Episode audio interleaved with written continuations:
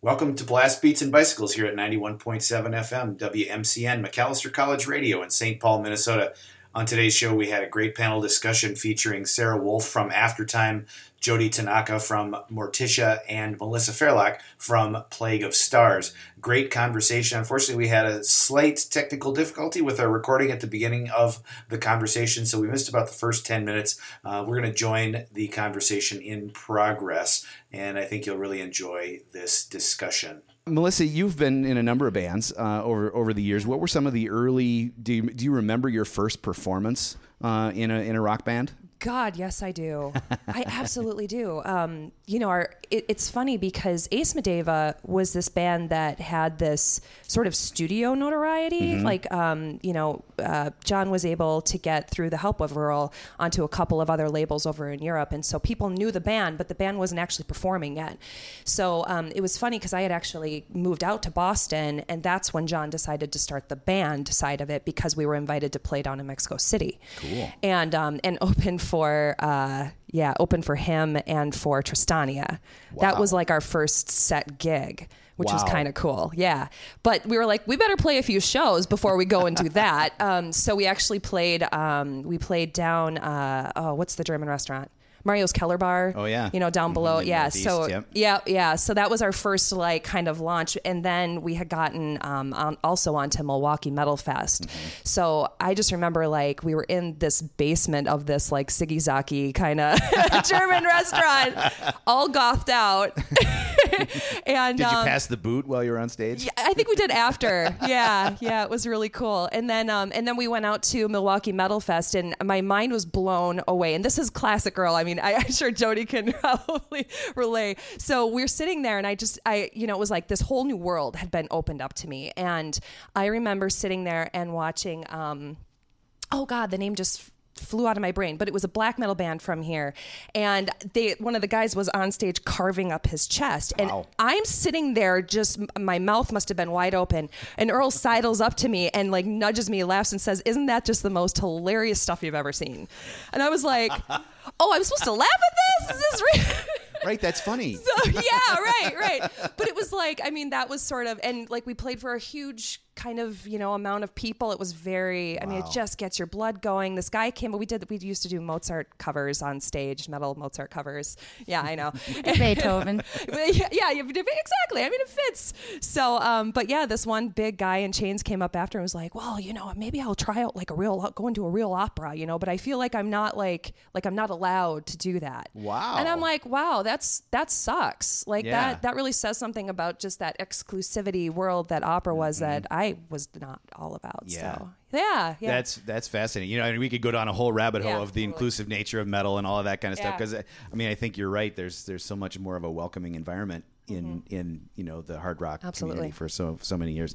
Jody, do you remember your first like Morticia performance? Um, Morticia, I think our first actual gig was, um, with the Clams and the Blue Up. Um, playing at, I want to say it was, uh, well, it was a college. I don't remember where. Mm-hmm. Um, then the Uptown Bar, I think, was our second oh, gig. And then I think we actually played First Ave as our third. Wow. Mm-hmm. The main room. The main room, yeah. Wow. We did um, some showcases. Uh, Kevin Cole used to book cool little showcases. And yeah. we got to do that, which was... I mean, Kevin Cole was awesome to us and, mm-hmm. and uh, you know, so influential in the Twin Cities and now out in Seattle. Yeah.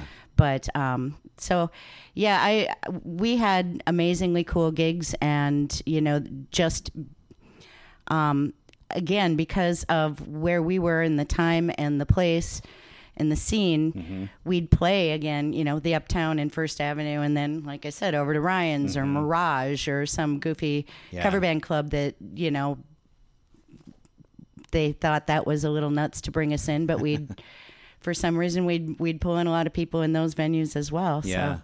What uh, what was the reception like from the audience at those clubs? Oh, it was awesome. I mean, we had we had a blast because we'd put on a big show, and so you know everything with fire and um, different pyro and different. I mean, we did a, a operation dissection on stage once, and so we'd we'd always get a lot of people that came in, and and you know, some people would kind of scratch their heads like, I don't get this band at all. Yeah, but they'd be at the next show. That's all that matters. Yep. That's all that matters. Sarah, you came in, you mentioned, into a band that was already hit, sort of established. What was the vision that you had as you went into that band, and how did that coalesce? So the guys were very upfront with me from the get-go that this wasn't going to be just a side hobby project kind of band. They were serious about making this a career. This was the long-term goal, and they wanted to make sure I knew so that I could commit to that, you know, level of professionalism. And um, I was on board just from hearing what they had to say, realizing that this was an opportunity to continue music in a more productive way than I had previously been trying to do. Um, they weren't so much established at that point. They'd done a few little local shows to maybe a handful of people, mm-hmm. but um, the first E P wasn't even out yet. So although the songs had been finished being written by the time I joined, um, I was the one who ended up recording them for that first E P. And so it was nice going into our second release that I had a little bit more um to contribute in the writing process. And and do you, do you feel like the, the vision for the band has changed over time now that you've been in and had a little bit more influence? Yeah, I think we have more direction now as far as who we are as a band, what we want to represent as our branding. Um, you know, we're not just another symphonic metal band mm-hmm. anymore. We, you know, we found our, what we call our micro niche, which is where we we take what you would expect from a symphonic metal band, and we double down on the orchestra part of things. And that has brought us into this micro niche called cinematic metal. Mm-hmm. So we really go for that over-the-top, memorable themes, the, the John Williams score feel, along with telling stories um, of, you know, people from distant lands or far off times, or, you know, kind of that fantasy element as well. And I am, like I said before, I'm so in love with the music. And I think as far as the rest of the genre goes, I think we have a unique sound to bring to that, where, you know, we're going to we're going to stand out a little bit more. And I think we need to just keep moving in that direction. Yeah. All three of your bands sort of have that dark, lyrical, you know, grand sort of thematic lyrical content. How did that develop? Was that really part of the original plan, or is it something that as you guys brainstormed with your with your bandmates that it sort of evolved? Was that was that a pretty clear vision, or was it something that kind of percolated? Um lyrically, I, I guess with our first with Plague of Stars, with our first album, I just sort of had, you know, we we were we were playing around, we were trying to figure out our themes. I mean, mm-hmm. I knew I, you know, I tend to go a little bit more apocalyptic, more political, as you know. And our latest album is very kind of more political and more about the destruction of humanity at the hands of technology and, and innovation. So, uh, you know, I, I didn't actually, it's kind of funny. I didn't think that I was going to go for a theme with this latest album, but it just kind of happened that I did. I had a lot to sort of write and think through and process mm-hmm. about this theme, that it just turned into kind of a thematic album. Mm. I don't know if we'll do that on the next one. I'm not sure yet because yeah. we're not there. Yeah. And obviously with Morticia, you guys had a very clear picture of, you know, the Gothic themes that you wanted to present. But you also had some other things like Voyeur, which were sort of different from that. Talk a little bit about some of your lyrical explorations. Um, well, uh, Matt Batchelor and I founded the band, mm-hmm. and we we shared this, you know, great love for horror movies, and especially classic horror movies. Mm-hmm. Um And it was really kind of at a time with, um, you know, kind of a punk rock era. And um, and so we were kind of the opposite. We'd have some punk rock feel to mm-hmm. to some of our music, but we kind of wrote a little bit more romantic style, mm-hmm. scary songs that told stories. Yeah. Um, but like you say, you know, Voyeur... Um, Voyeur was kind of a twisted cultural statement. Mm-hmm. Um, we had uh, Chemical Cocktail is a song that we wrote that um, actually I hadn't heard it in a long, long time, and I listened to it this morning, and I was like, it was about the destruction of the planet. And mm-hmm. again, it was through abuse of the planet mm-hmm. and through politics and greed and wealth. And it's like, wow, more relevant than it ever has been. Yeah. um, in terms of just telling the story. The the piece that we didn't have in terms of a metal side was that angry edge. Right. And um, and that, you know, we weren't an angry band that was, you know, just all about, you know, grovelly voices and, and pounding our fists and screaming. We we really wanted to tell stories and, and have some escapism, some fantasy in there, but then also some things that were important to us to write and sing about. Yeah. And Voyeur, like you mentioned, that that was that was just a blast to do. um, and you know, it actually had its its roots in um, in a horror movie as well. And so it's it's really um, that song was a blast because we we shot a video for it over in Saint Paul, and and the song. Um, obviously it's about a voyeur, but we went into, um, a, a, the Notorious Faust, which was, um, pretty seedy porn club. Yeah. Um, and they were shutting the doors down. And so we said, hey, can we shoot a video there after you shut the doors? And they said, yeah, come on in. So we could tear out walls and we could really Fun. set that whole seedy stage yeah. for what that video turned out to be.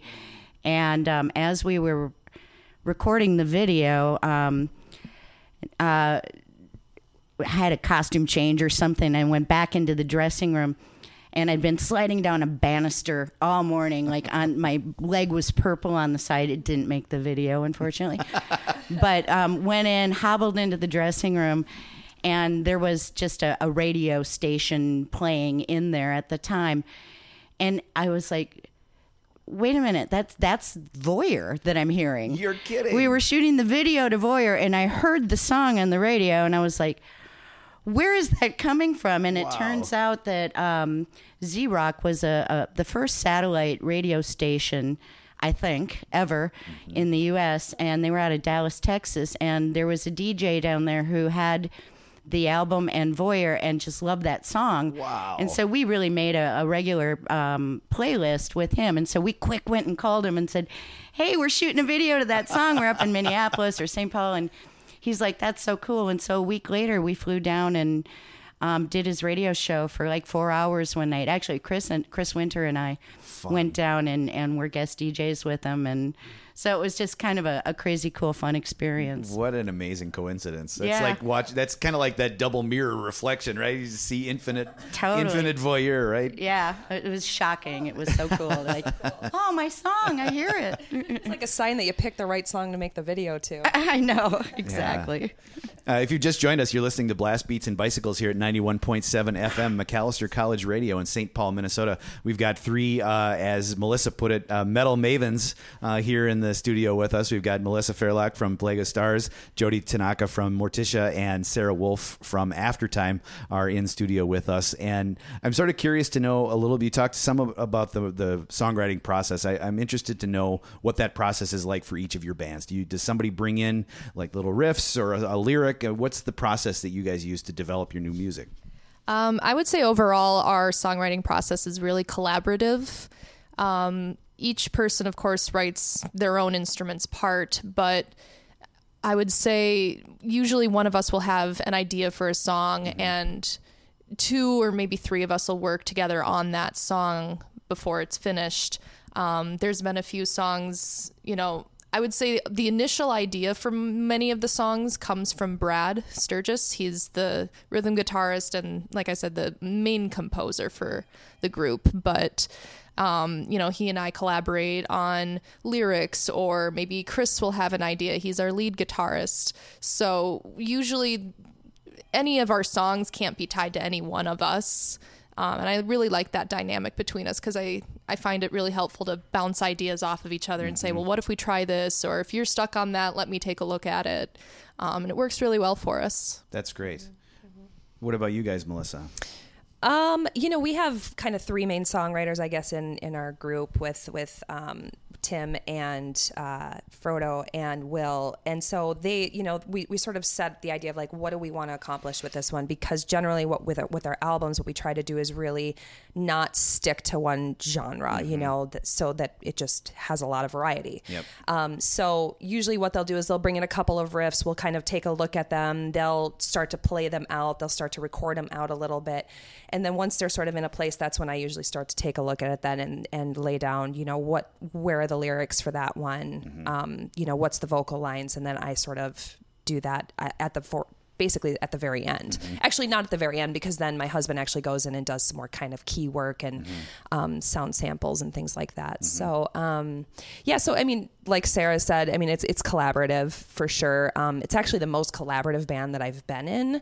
Um, symphonic metal, I think usually kind of tends to be like one main guy that mm-hmm. writes it and everybody else sort of does their part, right. similar to like a classical composer, you know, it's sort of that same mentality. Sure. Yeah. Um, so that's what I really like about this band, because it is very democratic and, mm-hmm. um, everybody feels like they're contributing, mm-hmm. you know, which is important. Yeah. Mm-hmm. And what was the process like? You guys did two full lengths, right? Jody? No, we did three, and then um, three, and then a re-release of some of the first records. So four. Four total.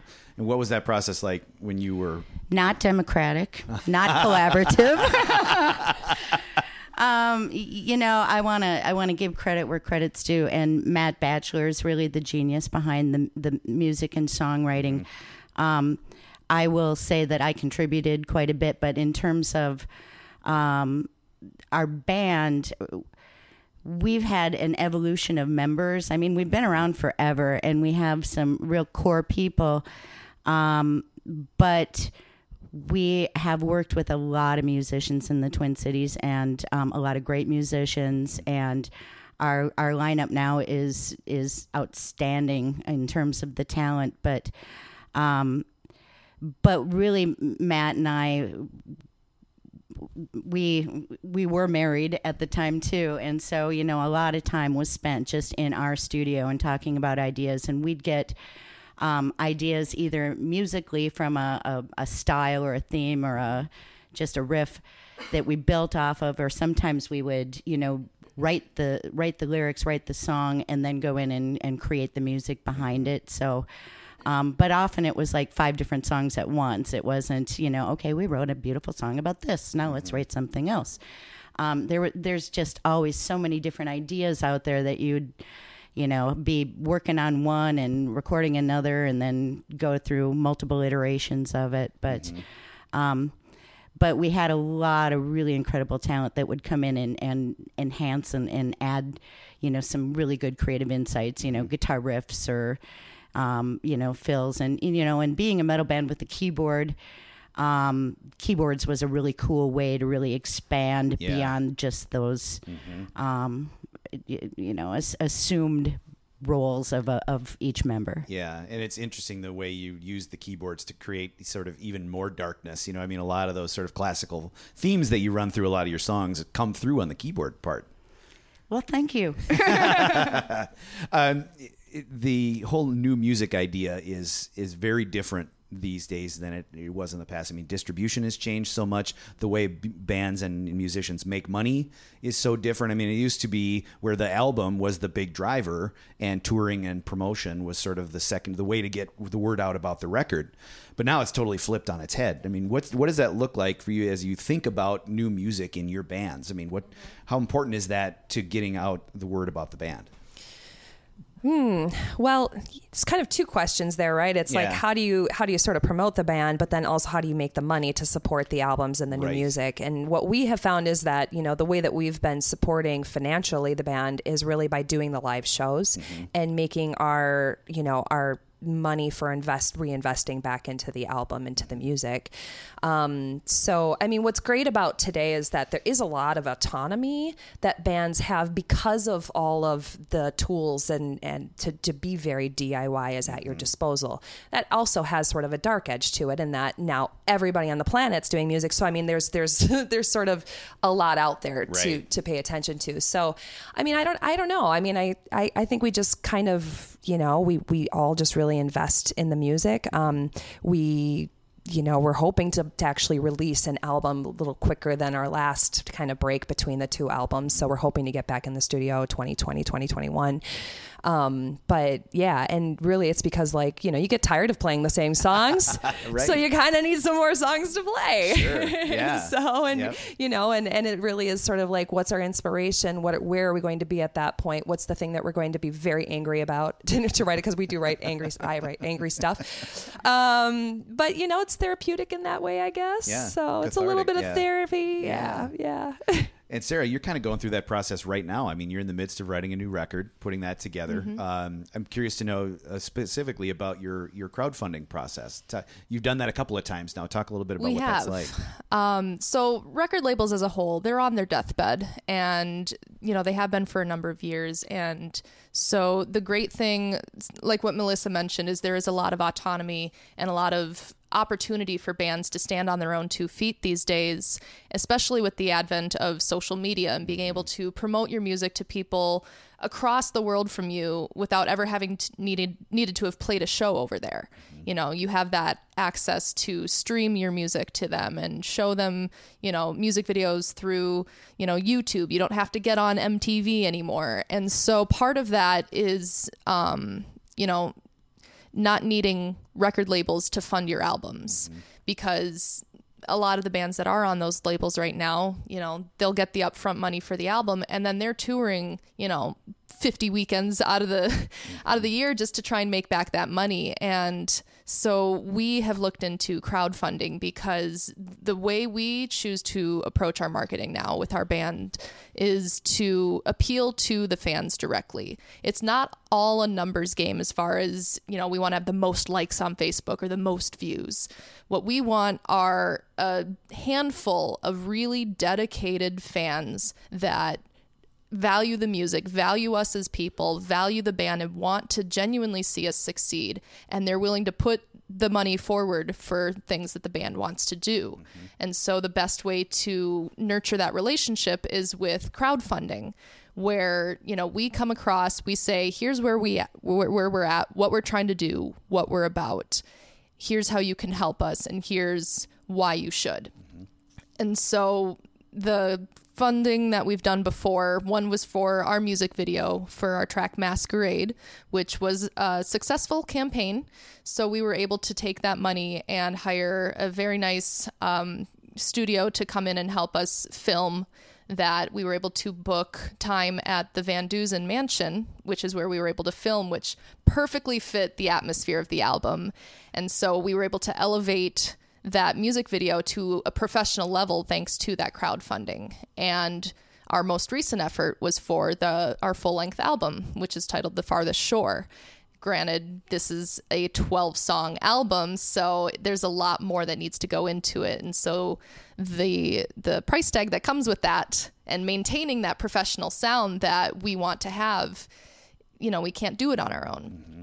And so although that campaign wasn't successful, it did do wonders for getting our name out there to people, getting people to have sneak peeks of what to expect from the album and bring new fans on board. So the next time we do something like that, you know, they're already on board and ready, like wallet in hand. And so you... It's it's a back and forth because we don't want to sound like, you know, we're just milking our fans for money. Right. It's it's a relationship, and it's well, got to be built on trust come, and yeah. and yeah, and they find value in it as well. Mm-hmm. And so it's it's really important to nurture that relationship, to know, let them know how much they're valued. Yeah. The studios were so much more important when you guys were making records, Jody.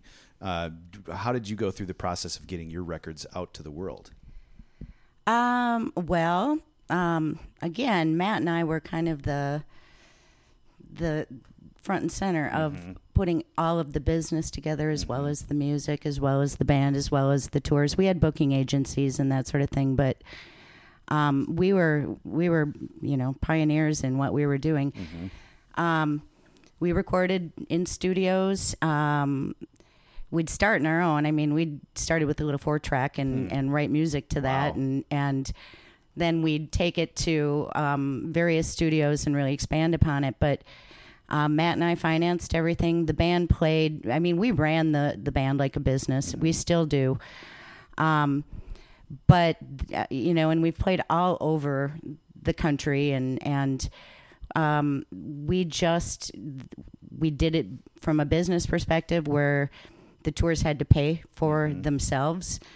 And um, our our gigs and our recordings were um, funded, and, and putting the word out was, you know, we didn't have as many avenues to do that as we do nowadays, but it was crazy because we had fans all over the world. And most of our videos, most of, you know, our later records were people coming to us. And so we had labels. We had our own label too, but um, our, we weren't on our own label for our first records, formed our own label, and thought that was where it was going to end. And then we had a label out of Italy come to us. We've had other labels in the U S that have come to us. And then um, we had a, a lot of video opportunities and really doing nice produced written mm-hmm. videos, shooting on film. We were part of a, a local movie production. And that's how we got to know the the directors and the producers of that project, who said, hey, we want to do a video with you. And that was Voyeur. And so the funding piece was never the problem. We really had a lot of people, and still do, yeah. actually. Yeah. Right now we've got a couple offers to go and do new new product, and or old product new or whatever. So, fun. Yeah, we've been really, really lucky that, that people came and found us and yeah. said, we want to get behind your project. That's great. You know, and I have to bring up one thing that I, I think is disgusting about that's happening right now. I, I don't know if you guys have all heard of these labels that are making bands pay up front to the wow. label.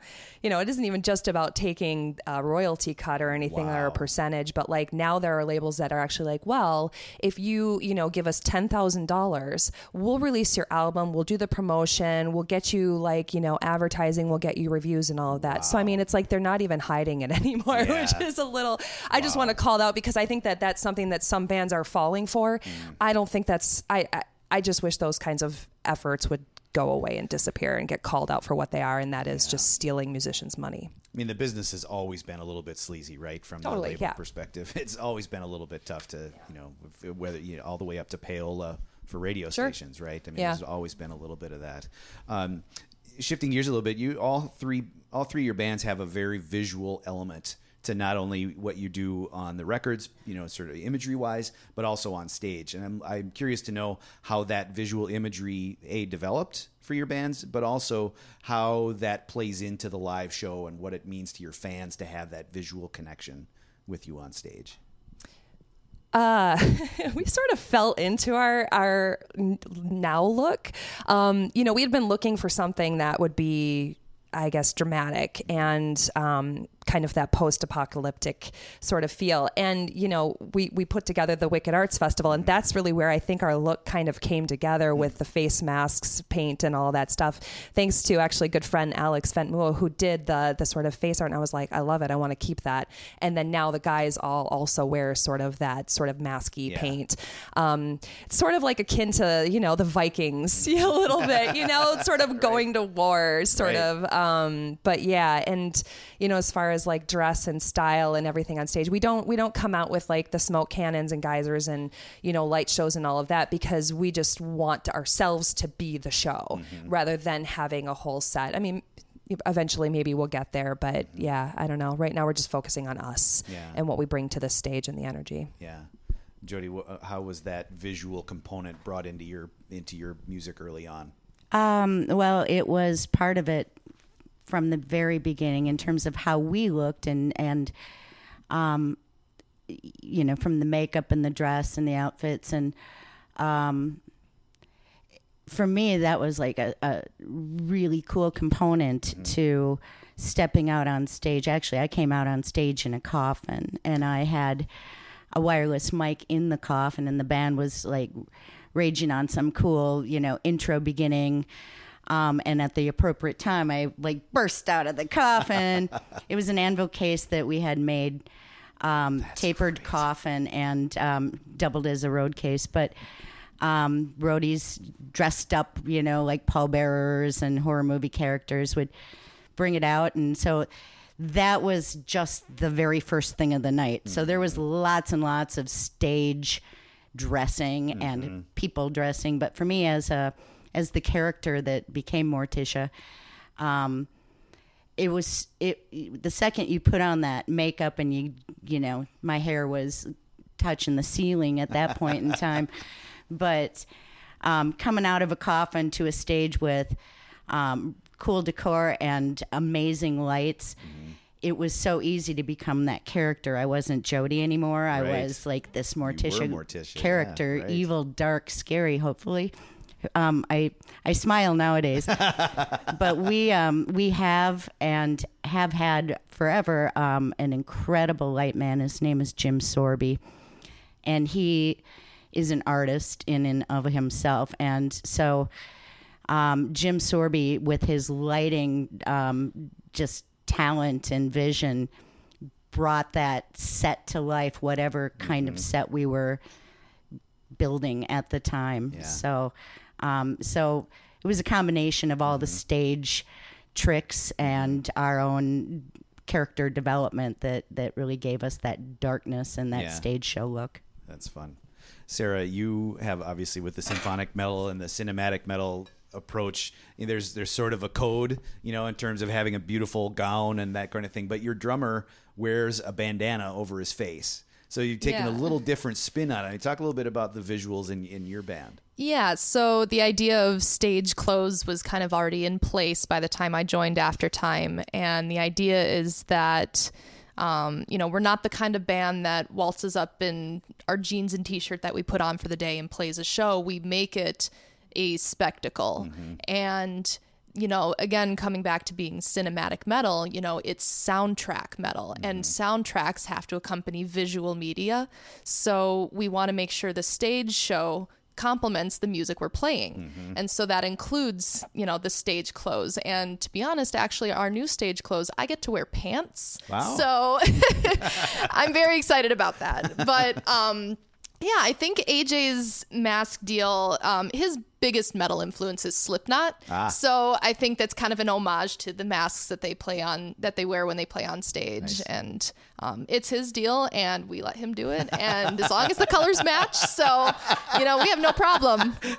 Um, but yeah, when we play live, there's the clothing, there's, you know, sometimes, you know, venue willing, we are able to bring on our smoke geysers, and we have a light show if there's enough time to set it up. Mm-hmm. And, you know, even just a simple, you know, fan just to blow our hair dramatically, because mm-hmm. I'm not actually the one with the longest hair in the band.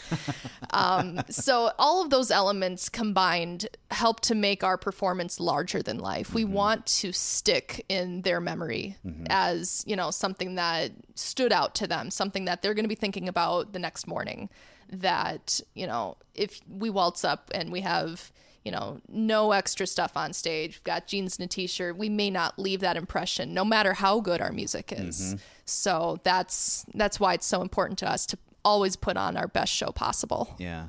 The, obviously the visual component makes for a great start to the stage show, but engaging with the audience is, is kind of a special skill in and of itself. What kinds of things do you do during a show to either bring a crowd along with you if they're not there yet, or to kind of amp what's already been going on in the audience? I mean, Jody, you've, you've obviously had some experiences on both sides of the spectrum, I suppose.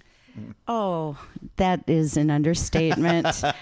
Um, to bring them along, I, it, it really depended on where we'd play. I mean, sometimes um, we got booked into, I think it was called Grandpa Al's in Faribault, um, and they were so starved for metal music down there. Um, I, I remember we went out and played, and there was this mosh pit, and I'm like, we're not a mosh pit kind of band, you guys. Why are you doing this? It was like, you really want to be engaged by the music. So, you know, you'd walk into places like that, and, and it was, they were just hungry for yeah. it. Um, flip side of the coin, we uh, the Halloween blizzard mm-hmm. of ninety-two, I think it was, ninety-one. Yes. Oh, my God. That, that was a life-changing event for this band, um, just because we were coming from Superior, Wisconsin. Oh, man. Um, Uh, the night that the snow started, and then Halloween night we were playing um, up in, in Circle Pines, and I don't remember the name of the club, but it the the first scary thing was walking in there after getting off the road in the blizzard and knowing there wasn't going to be a soul out right. at that gig. But we were getting paid a lot of money, so we were right. going to get there and we were going to play, even if it was to two people, which it was maybe three people. But the the scary thing was going into that club, and our we had a booking agent at the time who said, "This is going to be great. They they love you. It's a Halloween show. It's going to be awesome. You're making a ton of money. Okay, we'll do it," sort of hesitantly. Mm-hmm. And when you walk in and look at the, the jukebox and there's like Olivia Newton-John front and center, you're like, oh, we are in the wrong place. We got both kinds of music, yeah. country and Western. Yeah. But the, you know, in terms of our, our, our core shows, our core audience and how do we get, get them engaged, you know, the, it was extremely rewarding and still is that, Um, you know, we, we'll play this gig um, or gigs every year, which we're not full-time. We just play kind of around the fall usually. We'd like to change that, and we will. But um, the people that come out are people that saw us then mm-hmm. and people that are twenty. You know, I mean, it's crazy. And so the engagement of the crowd is um, usually because they know the music. Mm-hmm. And so they hear the opening riff to a song that, that they love. Yep. And boom, you know where that, that crowd's coming up to the stage and they're all singing along. And yeah. there's nothing, you know, cooler than that from mm-hmm. uh, being on stage perspective. Yeah. Melissa, you've had the experience of both uh, supporting other bands, but also headlining shows of your own. How does the sure. crowd energy change in those environments, and how, what do you have to do differently to connect with the audiences? That's a really good question. And I, you know, honestly, I haven't thought about it that way. Um, you know, I think that we've, we've been fortunate that even when we're playing support for bands, um, they're ready and they're like, they're ready to go. Mm-hmm. And I think that, you know, we approach every show as though we're headlining, you know, that we're giving it the, like our all, you mm-hmm. know, um, our whole stage thing is just about intensity mm-hmm. and, you know, really trying to, again, sort of bring that character as mm-hmm. we've kind of talked about, that you sort of transform into this character of sort of this post-apocalyptic dictator woman yeah. coming forward. And, you know, I mean, there are songs that like, we know, like they're going to mosh mm-hmm. and it, you know, so we've gotten that going. I mean, it took a little while, yep. but you know, it's like, we know there's, there's certain songs that they're going to just let their anger out, mm-hmm. you know? And, um, you know, it's, it's, it's kind of fascinating. I mean, sometimes it depends on, you know, the bands that we're supporting. Mm-hmm. If we're supporting a death metal band, that's just really kind of a different fit. You know, mm-hmm. they might not get as intense into it because they're saving their intensity for that death metal band. Right. But like when we played with um, New Year's Day, for example, mm-hmm. which is a gothic female-fronted band out of mm-hmm. California, I mean, they were right there with us yeah. and they were like, you know, chanting, hands up, you know, moshing, mm-hmm. slapping hands, all that kind of stuff. So, um, Um, but I think like, you know, that's just how we approach it, that every single show we're going to give it the same amount of energy, even mm-hmm. if we're opening for three bands ahead of us or if we're headlining. Um, I think it's just important that they get that Plague of Stars experience, yeah. you know, at the same time. So. That's that's great. And when you were going into new venues on your most recent tour, Sarah, uh, what was it like to reach those audiences for the first time? It was an awesome experience. Just getting to meet new people, and granted the the band that we toured with, uh Seven Spires, they're they've probably been around about as long as us, but they've been able to get a little bit further than us as far as overall reach and getting music out. Mm-hmm. And so I feel like in general, though they brought in a lot of the crowds, not always, but for the most part, um we always got the comment of, you know, you guys still blew me away. Mm-hmm. I was here for the other band, but I love you guys. I'm going to, you know, come to your table and buy your merch. Mm-hmm. And um, you, because our styles were similar enough between the two bands, we still, you know, draw the kind, the same kind of people. Mm-hmm. And so even though they weren't as familiar with our music, you could still see them getting engaged. And, you know, if I was leading a hey, hey, or whatever it was, um, you know, they would still, for the most part, interact with that. And mm-hmm. so that was great to see. That's great. I don't want to switch gears just a little bit more, too. I want to talk about some of the new stuff that you all have, have coming up, but uh, I want to sort of get a sense of trends overall in the industry, in particular for women in, in metal. I mean, traditionally, historically, very male-dominated genre, but there seem to be a lot more uh, bands that are including and having, you know, women at the at the forefront. What what have you seen over the years, and, and are there some unique opportunities and challenges being a woman in in a in such a male-dominated genre? Jody, do you want to maybe? As I'm sitting here with a look of confusion on my face. Um, I I never really see walls. Really? I That's just great. Really don't. Yeah. That's great. Um, you know, it's like, try to hold me back, you yeah. know? Uh, yeah. And and I didn't, I guess I haven't paid that much attention hmm. to, you know, other women in music and in bands. And yet I've had many who've come back to me and said, hey, you know, there was this time that I was really being down because it wasn't happening, and, and you kind of gave me the pep talk or whatever, and it meant a lot to me. And, I, and I'm kind of um, taken back by that because mm. I didn't realize I was doing that or encouraging other women yeah. in music at the time. But to me, um, it, it's a natural fit. That's I mean... Great. Um, and, and there was never like, you know, I'm, I'm going to tear down this wall of male dominated music and, yeah. and be this incredibly cool rocker chick. Mm-hmm. No, I mean, it was just, it, it, it I, I love seeing more. Mm-hmm. There obviously have not been as many historically, but I could, I could name a bunch that yeah. there have been. And so they were great influences to me. That's great. From a style and yeah. everything else. Yeah. But I mean, I think back to, uh, I'm a huge Lita Ford fan, huge Lita Ford fan from way back in the day. Runaways. And yep. And, and she and all of the Runaways talk about how hard that was on those early tours for them to get accepted as a legitimate rock band. And so, I, you know, that's always struck me as something that, yeah. you know, is a little bit of a challenge in this, in this genre. Yeah. You know, I think just to kind of give the example of locally, you know, because I've sort of spanned a couple of generations. I'm still trying to rock it out.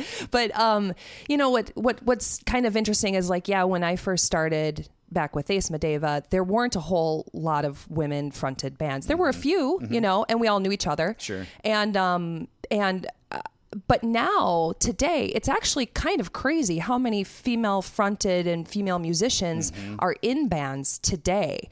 And, um, you know, and I, I don't know, I think that if anything, the trend has been that you actually see more women mm-hmm. in metal. Um, I feel like I don't see as many women attending shows yeah. as I do men. Um, But yeah, and I feel like back in the day, there was just, there was so much more of a diversity in the audience mm. of, of, people of, you know, males and females. And now it feels like we, we see a lot of men hmm. in the audiences, not as many females. Interesting. Um, you know, I think that, you know, also just back in the two thousands, like I, it, it always felt like a, as a female fronted band, it felt special, yeah. you know? So I, I don't, I never felt any walls at all That's personally. Um, and then, you know, going over to Europe with the symphonic metal, I mean, mm-hmm. I, they're all fronted by women. Right. So it was like, that was, you know, that was my world that I lived mm-hmm. in. And it felt actually very female dominated. Yeah. So interesting. Yeah. yeah. Mm-hmm. Sarah, what's been your experience? So, you know, I'm still in my mid twenties, so I kind of represent the, the new generation of metal bands and metal fans. And so I feel like I'm really fortunate to not have as many walls as, you know, maybe some bands from before. And so I kind of have to echo the same sentiments that I've never felt that I would, you know, nobody's come out and said, oh, you can't do that because you're mm-hmm. a chick or you're not real metal. If anything, we get that just because, you know, we don't scream and play blast beats, contrary to the name of the show. Wait a minute. But uh, I'm, I'm outed now. Um, but yeah, I think if anything, being female fronted is a tool that we can use mm-hmm. because it's still different enough that, you know, people pay attention like, oh, that's the band with the chick singer. Right. Um, and it's not necessarily a bad thing. That's like, damn um, right it is. Exactly. And, um, you know, even aside from women, I think we're also seeing a lot more people of color in metal, mm-hmm. which I'm also equally excited to yeah. see. I think being that metal is such an inclusive community mm-hmm. that that should be echoed in the bands that play metal. Yep. And I'm glad to see more of that coming forward. As far as women in the audience, um, I, I do kind of see the same thing that Melissa sees. And I'm not sure what specifically drives that, but I do know, at least in the local scene, there's actually been a recent movement. Um, it could be because women don't always feel as safe mm-hmm. at metal shows. Yep. Um, I personally have never had a problem, but I know people that have. And um, there was an incident that was the catalyst for this movement recently, but there's now a Facebook group called Metal Maidens, Safety in Numbers.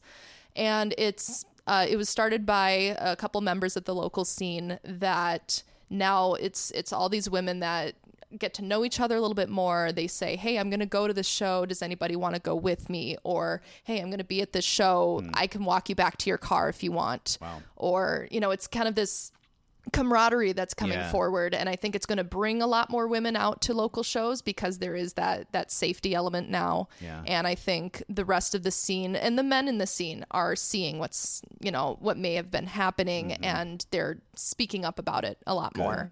Good. And so I, I think that's taking things in a really positive direction. That's great. What's also kind of interesting though about that group and just sort of what women are experiencing is I, I guess I didn't really know that that was going on. Um, so to me it was sort of eye-opening because for me personally I always felt most safe in the metal hmm. world, in metal concerts. I mean, it's the muggle world that you have to be worried about. I mean, honestly, I, and so that's why it, it was sort of eye-opening even to me. I was mm-hmm. sort of, I guess, living with my head underground, hmm. but yeah. Well, it's it's good. I mean, it's frustrating to hear that something like that had to happen for that camaraderie to start to develop, but it sounds like a really positive response um, that could hopefully, you know, maybe even expand the audience. Um, but that's good. We've only got a couple minutes left. This has been an amazing. I can't believe we've t- been talking for an hour. This has been really fun. Um, and I want to thank you all for, for being here, but I want to give you each a chance to talk about what's happening for your band in the next few months. What's, uh, what's on the docket for you, Melissa, and Plague of Stars? So Plague of Stars has three shows coming up. I had to write them down because I forgot. Um, October fifteenth. So in a couple Tuesdays from now, we're playing at the Whiskey. Um, we're opening for a band called uh, Madame Mayhem. And then December ninth, we're playing the Impaler Krampus Fest. I just got out Krampus Fest. I'm so excited for that show. Yeah, me too. Oh God, you gotta love Impaler. They're just yeah. the best. Um, and then we're opening for Insomnium uh, on March twenty-third, and actually Aftertime's also on that show. We are. So yeah, fun. Yeah, that's great. And and you talked a little bit maybe about being being back in the studio. And being back in the studio, yeah, probably towards the end of twenty twenty, mm-hmm. um, we're probably going to get another Wicked Arts Festival going up. In fact, I was talking to uh, Jody about bringing Morticia on board Fun. for that. That'd be really cool. Yeah. So yeah, so we're we're plotting and planning and trying Great. to figure it all out. And where yeah. do people find out more about Plague of Stars? Uh, you can find us on Facebook um, and uh, Plague of Stars. And then um, it will be really great if you guys are planning on coming to the October or the March show um, is to buy tickets through us because we do actually make money off of those tickets. Great. Um, it helps the band directly. Great. So, yeah. Awesome. I'm looking forward to that show. Yeah, me too. Yeah. Jody, what's uh, what's coming up for you guys? Um, we are playing on November first. Mm-hmm. Um, it's a Friday night, so it's um, it's a Halloween show um, at Mortimer's on Lindale and Franklin. Mm-hmm. And um, we're playing with um, The Rope and um, um, D J Mercury, right? D J Mercury. Thank you. I just blanked. Um, and I'm really excited about that gig. And then we have this this band um, that we have with um, with Xenia and Jack and Matt, myself and Marco. Um, we're really excited about going back in to record some material and some new material. That's exciting. And we're also um, thinking about doing a little twist on something else that I'm not going to talk about yet. So more to come on that. Exciting. That's that's great. Well, we'll make sure everybody. And, and how do we get people to know about the show at Mortimer's, but also about more about Morticia? Um, our Facebook page for Morticia, and um, we have that's up. The Mortimer show is on there. Um, it, it's uh, a nine o'clock show, and um, we want people to get there at nine o'clock. All right. Don't miss out. Right. Don't, don't show up fashionably metal late, right? No, no such thing as metal get time. Get your spikes on into the concert. That's right. You got to get out of the coffin early. Sun's going down. The sun will be down in plenty of time. That is so right. Sarah, what's coming up next for you guys in Aftertime? Uh, for the rest of the year, we're still focusing on our full-length album and wrapping up the recording of that. Um, the only show on the books for us right now is, like Melissa mentioned, we'll be opening for Insomnium in March. Um, and our former tour mates, Seven Spires, are actually opening on that tour as well. So it'll be kind of a nice Fun. reunion show. Yeah. Um, but yeah, you can find us. The best way to keep track of us is on our Facebook page, um, which is Aftertime. Mm-hmm. And if you find our YouTube channel, Aftertime Official, we do have some sneak peek uh, tracks up there of the orchestrations for some of the new songs. So I know a lot of our fans have been hungry for that new stuff. And so it's just a little bit to nibble on until we have more to show for it. Exciting.